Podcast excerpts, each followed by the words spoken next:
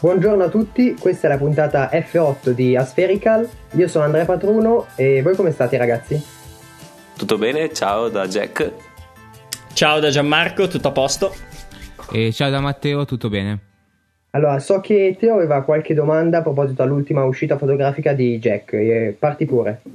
Sì, eh, sappiamo noi del, del, podcast che sei andato a fare un'uscita fotografica un po' particolare. Sei andato a fotografare delle mini moto, giusto? Sì, giusto. Eh. E volevo sapere se era la tua prima esperienza del genere e come ti sei trovato. Beh, sì, era stata la mia prima esperienza di questo tipo. Infatti, prima avevo chiesto un po' in giro, avevo chiesto anche a te cosa bisogna portare, insomma, se bisogna essere preparati in certo modo e anche che tipo di foto bisogna fare, perché insomma, bisogna arrivare preparati sul posto in un certo senso, benché la strumentazione disponibile sia poca, bisogna appunto prepararsi sul tipo di foto che si vuole fare e la eh, parola chiave è stata una panning a tutto spiano. Esatto. Per chi non sapesse cos'è il panning, sostanzialmente è una foto fatta in movimento dove il soggetto è in movimento e durante la fase di scatto la fotocamera si sposta seguendo eh, il soggetto in modo tale che il soggetto risulti fermo e lo sfondo risulti sfocato, ovvero in movimento. Eh, la giornata è stata fantastica, mi sono divertito molto, grazie anche a un amico che mi faceva da collaboratore e al team di ragazzi che sono andato a fotografare la giornata appunto era splendida col sole, ho aspettato fino quasi al tramonto per avere anche quella luce particolare e sì, l'unico inconveniente possiamo dire è stato il dimenticarsi dei tappi per le orecchie a casa perché benché fossero mini moto e due tempi insomma il rumore era elevato. Eh caspita immaginiamo. E, immagino, innanzitutto voglio sapere una cosa, perché non avevi un 400 F4? Perché?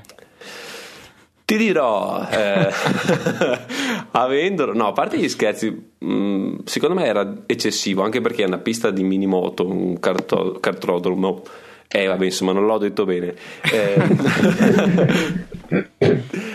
eh, la pista quindi è relativamente piccola, mi ero posizionato al centro curva in modo tale da seguire a una distanza pressoché costante i piloti che arrivavano all'ingresso curva fino all'uscita alla curva e quindi un 400 è assolutamente fuori luogo. Il 400 poteva servire per foto fatte a, ai motard che hanno corso più tardi, eh, fatte da fuori pista, magari all'entrata in curva, ma per le foto che intendevo fare io, appunto il panning, eh, non era necessario, anzi era ingom- sarebbe stato ingombrante e superfluo. Ecco. Quindi con che lente sei entrato in pista?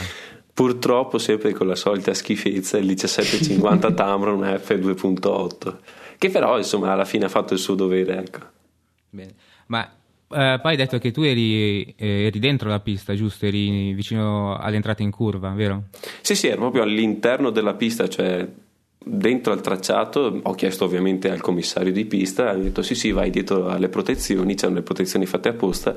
E il mio amico era dietro di me e mi diceva ok, stanno per arrivare i nostri amici, perché hanno amici comuni, stanno per arrivare, preparati. Ogni volta che stavano per arrivare mi preparavo e via, fuoco manuale ovviamente, tutte impostazioni manuali, diaframma impostato e i tempi ecco è l'unica cosa su cui giocare sostanzialmente perché sì è vero che il panning è molto bello, sei molto sfocato, però aumentando il tempo eh, quindi arrivando a fare un centesimo e scendendo, insomma, eh, è più difficile avere a fuoco il soggetto che si muove. Quindi se noi invece aumentiamo il tempo di scatto, aumentato nel senso di un 125 un 150 quindi eh, in realtà lo stiamo diminuendo il tempo di scatto, è più semplice che il, il soggetto in movimento sia a fuoco, sia fermo e non sia appunto sfocato.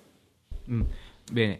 E, um, un'altra cosa, quindi hai detto appunto che hai dovuto chiedere permesso al proprietario della pista, giusto? Ma hai dovuto sì, mettere no. anche il, giacchettino, quello fighissimo, tutto catalinfrangente. Beh, ho pensato anch'io di portarlo, cioè ce l'avevo pronto lì e poi alla fine non mi ha detto niente, cioè era abbastanza alla buona, erano prove libere, non era neanche gara. Invece se andrò, come in teoria dovrò andare questa domenica di nuovo a fotografarli perché hanno le carene nuove, eh, là sarà qualche problema. Non penso riuscirò a entrare all'interno della pista perché non sono iscritto a non so cosa al registro, all'albo, non so, qualcosa del genere. Ti faccio una domanda io adesso. Spara. Invece, cosa ti è mancato? Mm, penso la luce giusta perché hanno finito di correre relativamente presto, cioè sulle 4 e il tramonto era un po' più tardi, quindi poche foto secondo me hanno quella luce bella che è quella che conosciamo, che è quella del tramonto, quella luce dorata. Eh, per il resto, boh, forse più esperienza, un po' più di tempo, un po' più di test, ecco, perché eh, i piloti non mi ascoltavano, a parte uno che si è sporto, che è quello che poi ho caricato anche su Flickr, che si sporgeva apposta verso di me, gli altri dicevano sporgetevi verso di me, guardatemi quando siete alla curva, ma non l'hanno fatto, ecco, quella è l'unica eh, mancanza, ecco, l'unico rammarico di quel giorno. Comunque è una bellissima foto quella a cui hai fatto riferimento, comunque complimenti. Grazie. Anch'io ho una domanda perché io sono stato a Londra due anni fa con un amico, due settimane, e abbiamo fatto una specie di corso fotografico che, vabbè, non era molto bello in sé, però eh, avevo fatto un paio di panning in strada con il mio grandangolo 10-22 e su, su 10 e a me piace molto lo, quel, quella distorsione che il 10 fa e cioè tu l'avresti portato se, se l'avessi avuto? Assolutamente sì. Ecco, ho provato a fare qualche foto a quel grandangolo. Il problema è che quando vuoi fare un panning, e ne ho provato a fare qualcuno che ovviamente però non ho caricato, ehm, bisogna essere molto più vicini al soggetto, quindi avrei dovuto distendermi per terra e l'ho quasi fatto in certe occasioni, solo che avevo paura anche insomma, che i commissari mi dicessero qualcosa perché non ero proprio a norma, ecco, mettiamo così. Eh, però sì, l'avrei fatto volentieri perché quelle due o tre prove che ho fatto a 17 mm secondo me sono spettacolari, soprattutto se chiudi bene il diaframma e hai il sole che fa la stella eh, sullo sfondo, vengono fuori delle belle foto. Mm. E direi di passare adesso a, al Festival dei Colori e direi di lasciare la parola a Gian che ce l'ha precedentemente annunciato a noi, non, non a voi telespettatori. No, eh. adesso ve lo annunciamo anche a voi. E, diciamo che è un, un, festival, ormai è conosciutissimo in Europa, quindi magari qualche ascoltatore ne ha già sentito parlare. Ed è mm, un mio sogno, diciamo, perché è veramente un bellissimo posto per fare le foto e quindi vi do due, diciamo, due informazioni allora, praticamente è un festival mh, mm, chiamato Festival dei Colori o anche Festival dell'Amore ed è una mh, mm, festività, tra, tra virgolette, della, della, primavera della religione indù, quindi si svolge bene o male principalmente in India e Nepal, anche se il vero fulcro, ossia le vere foto che magari mh, mm, avete visto in giro, eh, le avete viste diciamo in India perché il, la, la, la, diciamo, come posso dire, il, um, la maggior parte della gente, la maggior parte diciamo, di questi dei colori vengono usati soprattutto in questa, in questa cittadina, diciamo, in questa zona dell'India dove praticamente ci corrono in strada un, tutte le persone, tutti gli induisti e iniziano a lanciarsi polvere colorate di ogni genere. Infatti se se guardate ovviamente poi nelle show note troverete varie, di, varie fotografie che vi possono dare un'idea di questo di questa bellissima festa e di questa bellissima esperienza. In particolare c'è anche un, uno slow motion diciamo un video un, fa, girato con una Phantom che non so se sì, voi tre conoscete già. Ah. Eh, sì, sì, la Phantom è una, è una, gran macchina, però ha un, ha un gran costo anche. però permette di fare delle cose bellissime, veramente. Infatti, quel video rende proprio lo spirito di, di, di questa festa.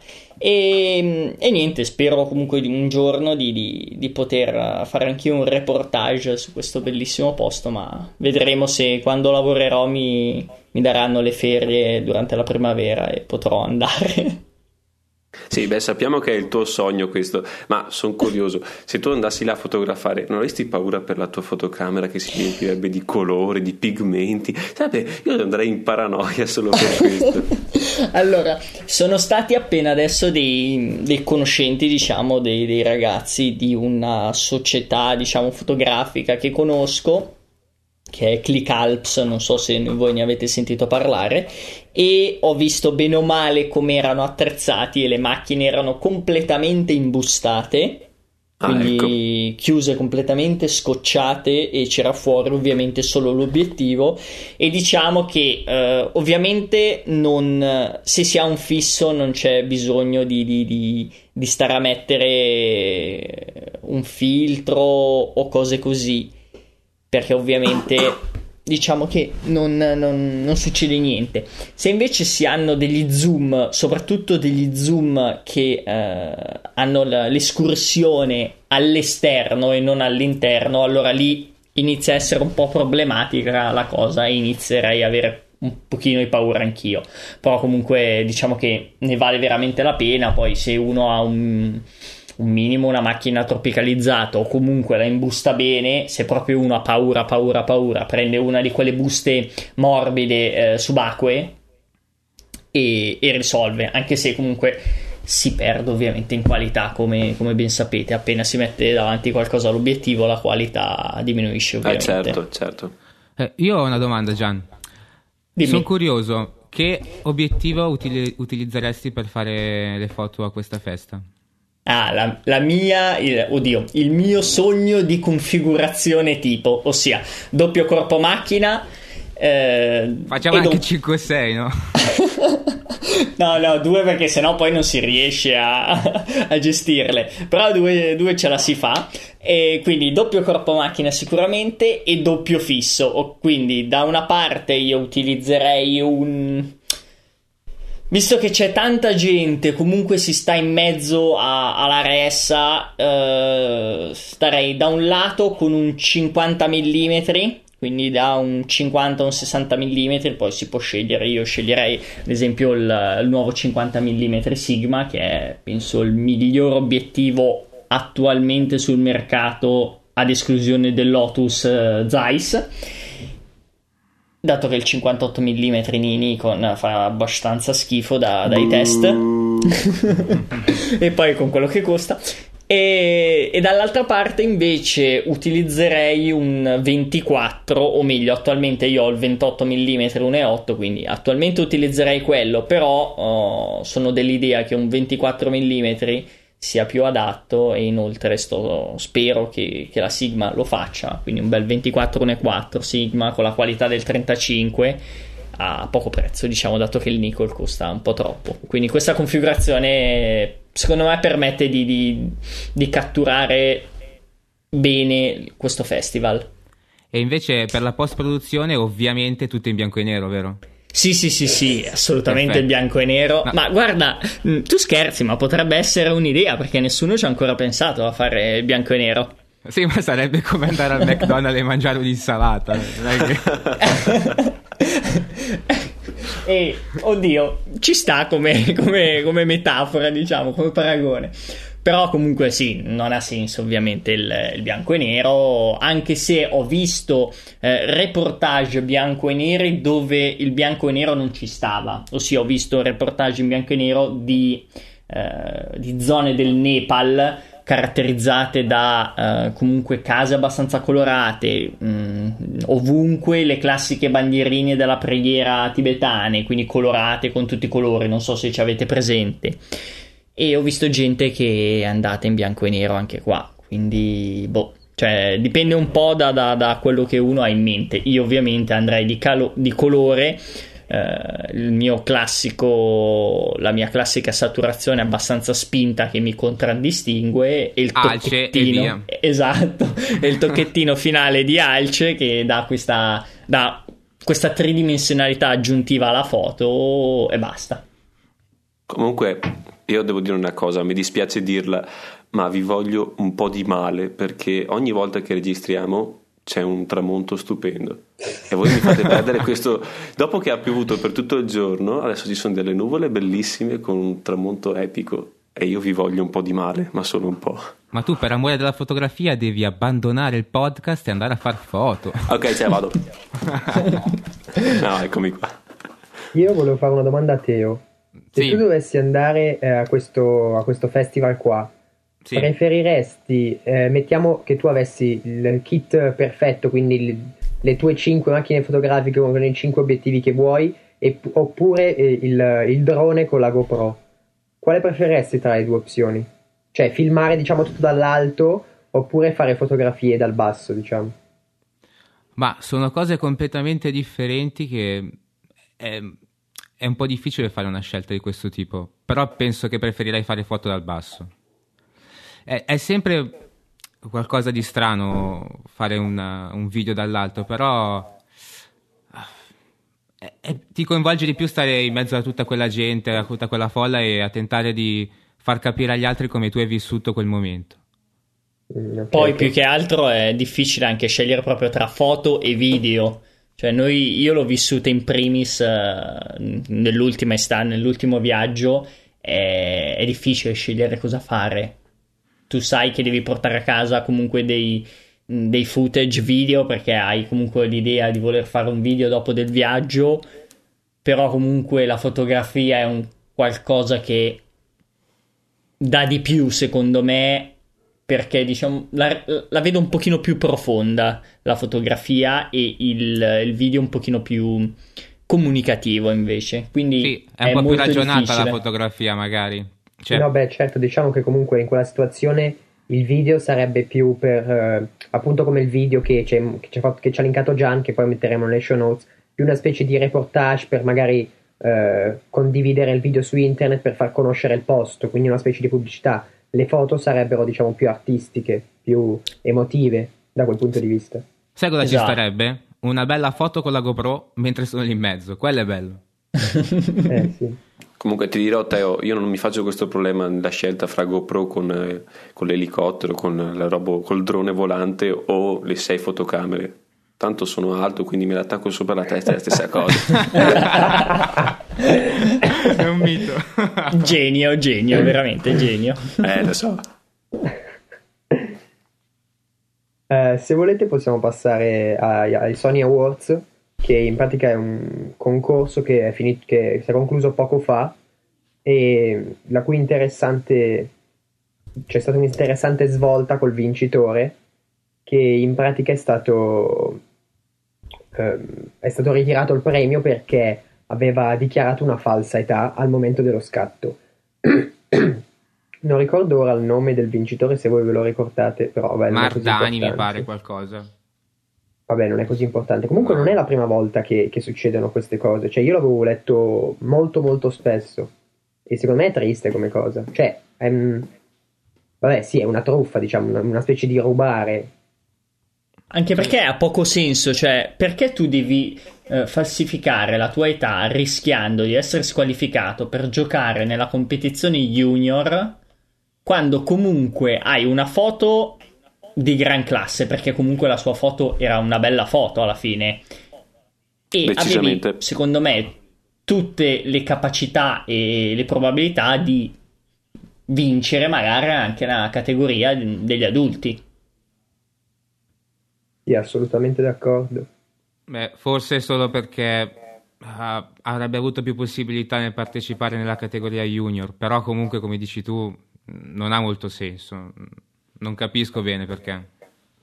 Sì, boh, forse altro... sì, anche lui ha pensato a questa idea del eh, provo nello junior che magari ho più possibilità. Però alla sì, fine. gente con bene esperienza, quindi però comunque è sempre un barare. Pensavo che queste cose ci fossero solo in Italia, ad essere sincero. Invece no. e invece? Abbiamo esportato qualcosa di valido, avete visto? Eh, cavolo. e invece tipo per le altre categorie avete visto qualche foto interessante voi? Beh, c'era quella italiana, ho visto la galleria, cioè le, i vincitori del del, mm, perché hanno fatto se sbaglio anche i premi eh, regionali insomma ovvero quelli per l'Italia. E ho visto il vincitore italiano quello che ha fatto la foto panoramica ehm, ehm, con delle stelle sullo, con delle montagne sullo sfondo. Adesso non mi ricordo il nome. Mm, però era sensazionale come fotografia. Semplice perché alla fin fine ha utilizzato strumenti basilari ovvero un cavalletto un'esposizione a 30 secondi quindi neanche probabilmente col telecomando e, però ha fatto ovviamente delle foto, una serie di foto in verticale, saranno state 10-15 e poi le ha messe insieme. Ecco, a me ha colpito perché nonostante fosse appunto una cosa che posso fare anch'io qualsiasi giorno, qualsiasi notte esco, metto il cavalletto e faccio una foto panoramica, non mi è mai venuto in mente di farla in quel modo. No, no, non ho ben presente qual è la foto che, a cui ti stai eh, riferendo. Piacerebbe proprio vederla. Se riesci a linkarla, ci, ci fa un piacere. Così sì. ne parliamo con più, con più cognizione. Comunque i Sony Awards secondo me sono il, la competizione con maggior qualità perché comunque ultimamente il National Geographic ha perso un sacco secondo me. Dici? Poi soprattutto Ma intendi come rivista o solo come concorsi? No, no, come concorsi, mm, soprattutto l'italiano poi, però non so se vi ricordate ad esempio, se avete in mente la foto quella del, del coccodrillo che aveva vinto nella categoria wildlife, dove il coccodrillo è stato sì. fotografato in uno zoo con un HDR abbastanza spinto. Sono cose sì, che sì. lasciano un po', un po' perplesso, diciamo. No, perché non ti piace l'HDR? Ma ogni volta, cioè, non capisco perché non ti piaccia. Secondo me è perché non è capace a farlo bene, allora è invidioso di chi lo fa bene. sì, sì, sì, invidiosissimo. Comunque ho capito qual è la fotografia e dici è quella di Ivan Pedretti. Sì, dovrebbe essere. Ho visto e tra l'altro è uno che mm, eh, posta spesso su ClickAlps, che è questo gruppo che vi accennavo prima. È comunque carina la foto. A me personalmente non piace perché mi dà l'idea di troppo finta, anche se di finto comunque non ha niente. Però ovviamente essendo un insieme di scatti, perché per forza è un insieme di scatti, inoltre... Sì, sì, l'ha detto. Esatto. Eh, inoltre eh, penso che sia anche un insieme di esposizioni. È diciamo che l'effetto finale è bellissimo, ma secondo me è un po' distante dalla, dalla realtà, o meglio, da quello che noi vediamo. Dai, ammettilo, l'avresti fatta meglio, dai. Dillo.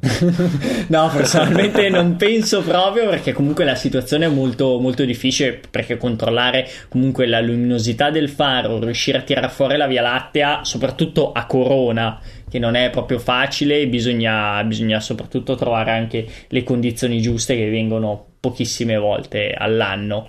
Quindi è stato bravissimo dal punto di vista tecnico. La realizzazione diciamo che mi piace meno, però comunque è una gran bella foto. Io preferisco altre foto come ad esempio quella di Arzula Zizarun. Non so se, se la vedete nel link che vi ho mandato. È chiaramente italiano, no? Sì, sì, sì, italiano. Dai, per il momento colto è veramente spaziale perché questo, questa anziana che lancia una secchiata d'acqua verso un, uno, un, fotografo che è ritratto dall'altro fotografo che ovviamente ha vinto, eh, ha partecipato alla World e ha, mh, mm, è riuscito a bloccare tutto questo fascio d'acqua in aria. Ah, l'ho visto, spettacolare. È veramente, veramente bella come, come foto. Sì, una di quelle, di quelle foto tipiche che, mh, mm, non so, a, a, me capita spesso di ricevere tipo dei link da parenti o amici con scritto le 50 foto col, scattate nel momento perfetto, non so, c'è tipo il gabbiano che porta via il cono gelato al signore, oppure magari c'è tipo... Eh, la, non so, un aereo che passa dietro una statua che magari ha le dita come si fa, fa finta di prenderlo. Avete presente quelle foto lì un po' stupide? Sì, sì, sì, sì. sì, sì eh. Eh, questo qua è colto nel momento perfetto, però c'è di tutt'altro genere. Questa qua è veramente spettacolare come foto. Voi avete mai partecipato ai Sony Awards? No, no io mai. No. E come mai? Te, te sì. Cioè, no, nemmeno io. Mm, non, non, lo so perché, sinceramente, a parte che non ho partecipato a grandi concorsi, se non allo stupido, alla prima edizione dello stupido concorso Leica, poi mi sono reso quanto era idiota come, come concorso e ho smesso di parteciparvi. Quest'anno ho partecipato solo a un concorso uh, no profit sulle tribù con qualche mia foto del, del Nepal e quindi de, della tribù del, dell'Annapurna però non ho partecipato a nient'altro, anche perché mh, non ci sono tanti concorsi eh, validi, diciamo, sulla fotografia di ritratto reportage, al contrario dei vari concorsi sulle fotografie di, di, di animali o di paesaggi, che ce ne sono molti di più, come il famosissimo Oasi Photo Contest eh, del, eh, italiano, comunque, cioè, abbastanza conosciuto anche in Italia. No, Io... no vai, vai, vai, vai, no, vai, vai. Avrei una domanda da porvi. Vi sto mandando un link di una foto che ha vinto di una categoria, adesso non so neanche dirvi quale. Secondo voi, perché questa foto ha vinto questa categoria? Cioè, per me non ha senso, non, non, non la capisco, giuro, non la capisco. Praticamente Aspetta, per, uh, per gli ascoltatori. Ha sbagliato lì. Ah, ok. La tizia che si butta nell'acqua, intendi? Esa- esattamente, sì. Ah, okay. ok, ok. Sì, adesso l'ho vista. Ma che categoria, che categoria ha vinto, vinto che non lo so? Aspetta un attimo qua. Categoria sorriso? no, sul serio, c'è scritto così. No, non ci credo. ah sì, c'è scritto categoria sorriso Al- Alpay Erdem Turchia. Sì, è lei. Ma secondo me cioè, è bruttissima questa foto. Non capisco come faccia a vincere un concorso. Più che altro come far vincere la categoria sorriso. eh, perché, no, vabbè. Perché fa ridere forse, non lo so. Dai, simpatica e simpatica come foto. Uh, più che altro a, a, me non sembra molto a fuoco, cioè. Oltre che eh. un pelino mossa, però il mosso è, è, è, relativo ovviamente, però non mi sembra molto a fuoco. No, è a fuoco più la, verso lo sfondo. Esatto, il mare. Sì. Boh, beh, mh, mm, cioè, non so, avranno pagato. Sicuro. Vedi, siamo, in, siamo in Italia, come in Italia. Abbiamo esportato anche quello, vedi. Vabbè, mi devono dire quanto, che così pago anch'io eh, per vincere comunque una bella pubblicità. Così Ethnologies mi fa quel milione di visite al giorno e inizio a ci guadagnare metti, come ci fotografo. Ci metti un bel AD e sei a posto, no? Pubblicità manerbo. esatto, esatto. Stile hai spazio che così guadagno milioni di euro. Ah, e, e via. Abbiamo fatto pubblicità anche ai spazio, già che ci siamo. Silenzio, basta nominarlo, è l'innominabile. No, no, aspetta, scusa. Allora, diciamo un po' di saggiamente anche. Mettiamo, mettiamo il link sbagliato nello show notes di Spazio. No, dovrò mettere il beep durante il podcast. quando... Tornando a cose serie, direi. Eh, abbiamo discusso più volte ehm, su arte e fotografia. Se la fotografia è arte, e secondo me lo è, e spero non ci sia nessuno contrario a questa visione, e se sia possibile fotografare l'arte, ovvero se entriamo in una mostra, se entriamo in un museo, eh, ha senso fotografare una statua, un quadro, un'altra fotografia. Ecco, secondo me ci sono alcune eccezioni per, fotograf- per, le quali si può fotografare un'opera d'arte. Possiamo parlare sia appunto di una costruzione, ci sono certe costruzioni, certi edifici che sono opere d'arte, ah, ma anche dei, delle statue. Ecco, sui quadri e sulle fotografie, secondo me non ha senso essere fotografata, cioè se una fotografia è già stata fatta, che senso ha fotografarla di nuovo? Eppure c'è gente che mi chiede: ma come? Perché non la stai fotografando? Perché non ha senso, secondo me. Allora, mm, inizio a risponderti io. Io non concepisco la fotografia che faccio io, quindi la fotografia di reportage non la ritengo arte, la ritengo una comunicazione della realtà.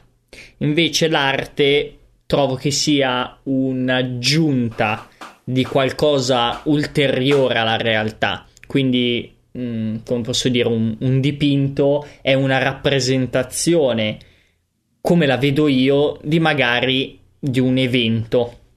Non è oggettivo, diciamo. Invece la fotografia, per come la, la, considero io e per come la pratico io, la trovo un qualcosa di più oggettivo, specialmente, diciamo, i, i reportage. Trovo invece che per quanto riguarda fo- il fotografare opere d'arte sia un qualcosa di diverso. Come hai detto te, la riproduzione dell'opera in sé, quindi la riproduzione di un quadro, non ha senso, cioè è una boiata colossale e io prenderei a, a, scappellotti tutte le persone che vedo nei musei che fanno le foto a, ai quadri. Perché... Sei violento, sei violento. Sì, sì, sono violento perché oltre a rovinare il quadro con il flash, perché in genere le persone sono idiote e fanno la foto col flash, ovviamente. Ovvio, è il minimo. sì, sì, ho visto fo- far foto a tramonti anche con il flash. Ma anche i fuochi artificiali. Ho visto esatto. Te lo posso se assicurare. Avessi, se avessi avuto un coltello avrei accoltellato quella persona.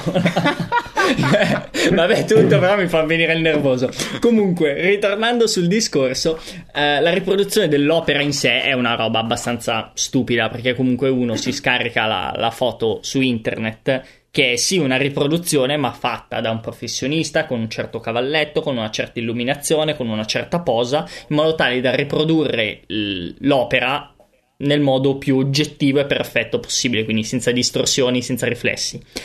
Per quanto riguarda invece le installazioni, che sono un qualcosa di diverso, trovo invece che possa essere un qualcosa di carino. Infatti io durante il mio famoso tour eh, di cui abbiamo parlato, penso nel pilot, il Grand Tour il Viaggio della Maturità, dove ho iniziato a fotografare con la mia compattina, ho fatto qualche foto di, di installazioni includendo anche me. Ad esempio, c'era un'installazione di questo muro fatto con tutti dei neon verdi e io mi sono messo lì e mi sono fatto la foto in quella posizione insieme al, a, al muro. Se no, c'era una statua chinata per terra eh, in ginocchio. E io mi sono messo a fianco e mi sono fatto la foto.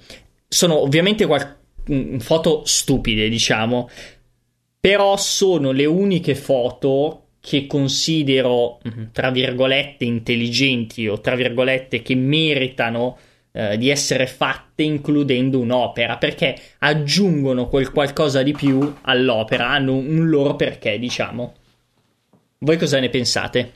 Io non ho mai fotografato opere d'arte se non solo per, eh, magari non so, tipo, mi, mi viene in mente come esempio quando ero a Londra, sono andato alla National Gallery e c'era un quadro di Monet che, che, che so che piace molto a un mio amico e allora l'ho fotografato e gli ho detto guarda questo quadro, sono alla National Gallery, eh, ti rode, punto di domanda, e quindi diciamo, non so, per condividerlo magari con un amico, per dirgli appunto, visto questo quadro, so che ti piace, eccetera, ma non ho mai fotografato l'arte eh, come, non so, non so per farci cosa, cioè come ricordo, eccetera, perché la trovo abbastanza una cosa stupida poi io avendo fatto l'artistico ho avuto a che fare con molte fotografie di arte, sui libri di storia dell'arte, dal vivo, eccetera. E, e penso che mh, le fotografie di arte debbano essere usate solo per quello, per, messe, per essere messe nei libri o su internet e, e, quindi per essere studiate per fare riferimento a quello che stai leggendo su quella tale opera. Mm, e non, non, non vedo tanto la differenza che dici tu tra magari un quadro, una fotografia oppure un'installazione? Ma um, io invece ho, una, ho, un altro punto di vista. Cioè, secondo me, oltre a quello che dite voi, che comunque mm, è giusto, cioè nel senso fotografare un quadro non ha molto senso, o comunque fotografare un'altra foto ancora meno. Però, ehm, ad esempio, di fronte a una, una statua, magari colpita da, dalla luce del sole, di, di, un tramonto, per esempio, no? Uh, focalizzarsi su un determinato dettaglio, come può essere un viso o le ombre che si formano sul suo corpo.